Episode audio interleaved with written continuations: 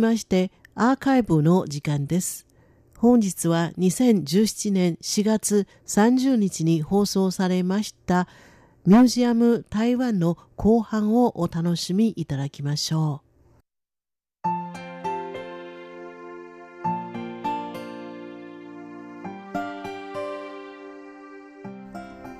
ミュージアム台湾台湾博物館の後半今週は塚越がお届けいたします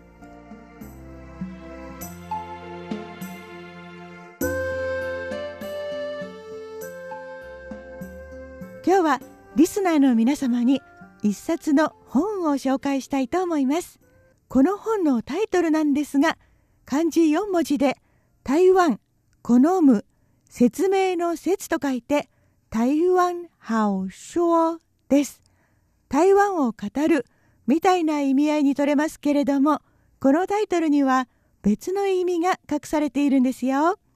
リスナーの皆様、好むという字をよーく思い浮かべてみてください。女編に作りが子供の子ですよね。好むを分解すると女子になるわけです。こうやって分解すると台湾の女性が語るという意味になりまして実はこちらの方がこの本の本質ですどういうことでしょうか？この本は台湾の一般女性の口から語られる歴史を音と映像で記録したものです。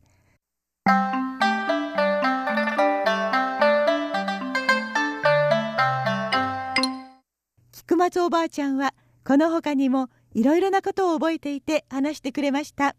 例えば戦争中台湾でもアメリカ軍の爆撃が始まりました。防空壕を作って空襲警報が出るたびに避難する生活が続きましたがその時のお話です迄陣愛おばさん迄陣愛媽媽就是攏早時啊起來就較緊洗衫洗洗啊較緊煮飯煮我只大骹啊較緊吼款用要食，今仔日規日要食，啊兄一堆茶，啊落去防内面发一个苦大家就较紧弄掉。菊松おばあちゃんによりますと、当時の女性、母親たちは朝起きると一番でご飯を大釜でどっさりと炊いたそうです。朝のうちに夜の分まで食べるものを全部作ってしまって、お茶もたっぷりと沸かして防空壕に持ち込んでいました。空襲警報が出たら即座に防空壕に逃げ込めるように準備しておくんです生活に必要なものは何でもかんでも持ち込んでいたそうですこのような暮らしは大変ですがもしかするとまだ恵まれていたかもしれません。食べ物があったからです。中には食べるものがなくて大変な思いをした女性もいます。啊，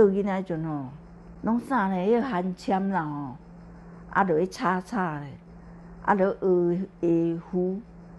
迄无米，啊，含针炒菜，啊，著下夫，啊，得超糖，啊，著印格啊，安尼著去放香港去食呢。今お話ししてくれているのは1930年生まれ87歳の陳宗積蘭さんです。名字は陳術の陳別荘の荘。下の名前は石ころの石藍色の藍です。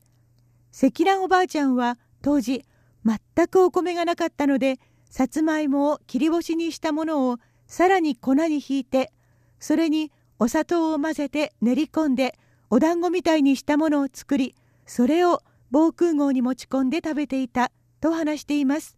そういうものしか食べることはできなかったそうです。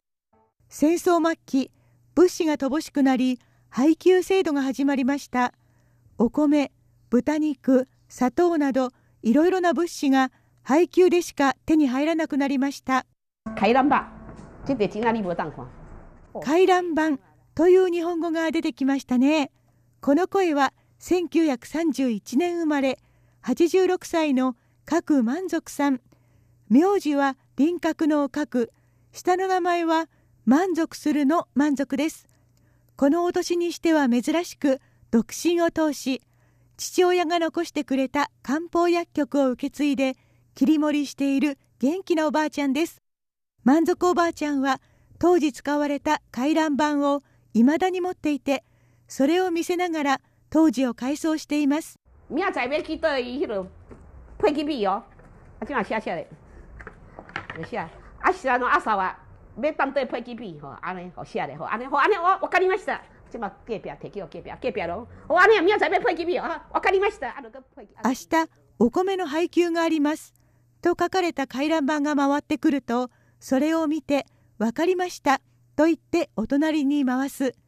お隣も同じように分かりましたと言ってそのまたお隣に回すというように回覧した思い出を語りながら真っ黒に変色した年季の入った回覧板を見せてくれています。このような回覧板文化は日本独自のものなので現在の台湾ではもうこのような回覧板を見つけることは難しいのではないかと思います。さて配給用の物資は政府がまとめて買い上げて再分配していましたがいつも不足していました。豚肉も厳重に不足していました。豚肉を手に入れるための大作戦が展開されました。菊松おばあちゃんの思い出今だから言える内緒のお話をどうぞ。骹手较好咧，啊，着较秘密咧，啊，拢拖去迄落山吼，迄山洞遐，啊，住遐刣，啊，无会机嘛，你打底底吼，要甲挂迄个梗的时会，个底啊，嘭，足大声安尼啊，啊，着去吼，啊，无迄个声。菊松おばあちゃんは闇市で売られる豚肉がどうやって出回るのかを教えてくれています。自分で豚を飼っている人の場合政府に申告していなければそれを屠殺して売りさばくことができました。でももちろん見つかったらダメです。見つからないように豚を裏山に運んでいって洞窟みたいな人目のないところで屠殺するんです。刀で喉をかき切るとき豚がギーッと叫ぶのでこの声を聞かれないようにしなければいけませんがこれさえ終わってしまえばあとは慣れたもの。熱湯にくぐらせ皮を剥いであっという間に分解してしまうプロがいたそうです。こうやって処分されたものが売られていました。もちろん政府は何も知らなかったそうです。あ、阮学生時代迄陣啊吼，學穿校衫吼，嗯，迄朋友吼伫桃園吼，啊，捌講，以為我會記我去一擺。今話しているのは1924年生まれ93歳の林近井さん。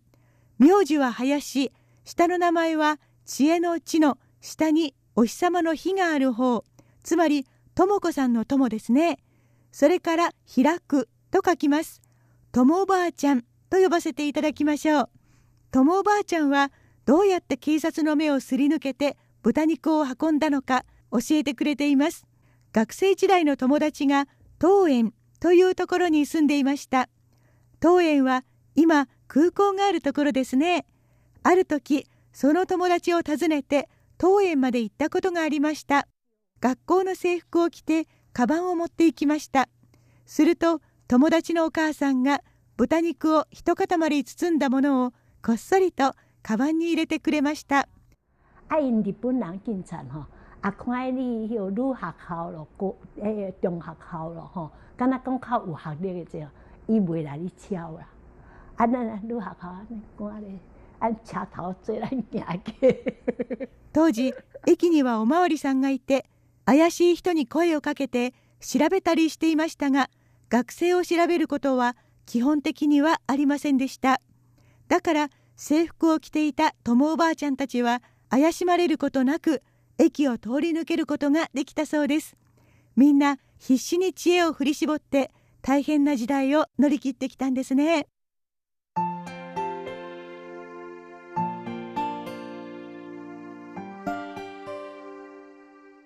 ミュージアム台湾台湾博物館の後半。本日は台湾の一般女性の口から語られる歴史を音と映像で記録した DVD 付き書籍「台湾好说」を皆様にご紹介させていただきました。一般庶民の立場に立って生活の記憶を集めたこの本は激動の時代を生きた台湾女性たちの姿を私たちに伝えてくれています。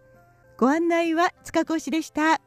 こちらは台湾国際放送です。